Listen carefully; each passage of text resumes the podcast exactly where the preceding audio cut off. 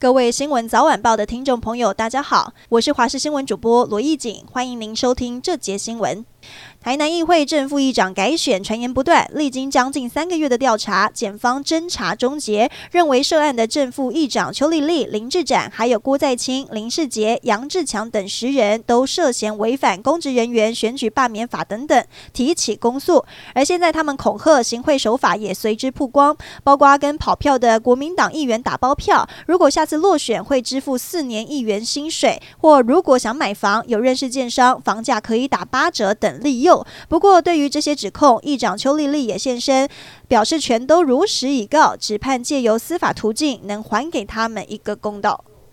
曾经名列十大枪击要犯的风情卢兆琴，过去因为卷入艺人澎恰恰的光碟案轰动全台。不过他在嘉义县水上乡设立的公司凌晨却传出枪响，惊动左邻右舍。枪手二十八岁的邱姓男子，他持改造长枪，开车特地从北部南下，对门口连开五枪，随后就自行带枪投案。嫌犯供称是因为不满卢兆琴过去曾经猥亵少女，所以才开枪泄愤。不过警方对这个说法存疑，因为查出嫌犯有竹联帮梅花堂的背景，不排除跟帮派纠纷有关。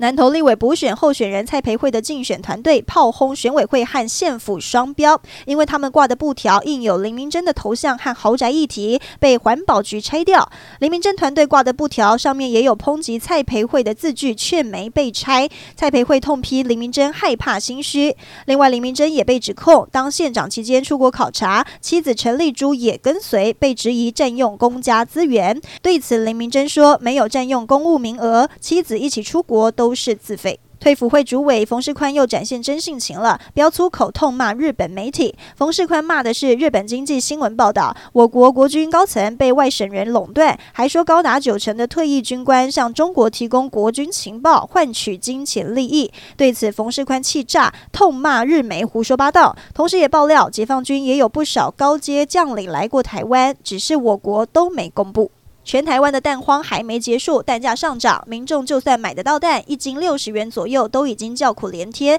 新北市新庄有一间杂粮店，竟然直接一斤卖一百元，很多人都说太贵了，比批发价贵了将近一倍。不过现在买得到蛋都算幸运，因为新竹县有一间人气名店，招牌的双蛋波霸卤肉饭，因为厂商无法如期供应鸡蛋，所以下周一开始暂停营业十天。店家无奈地说，终于明白什么叫做蛋蛋的哀伤。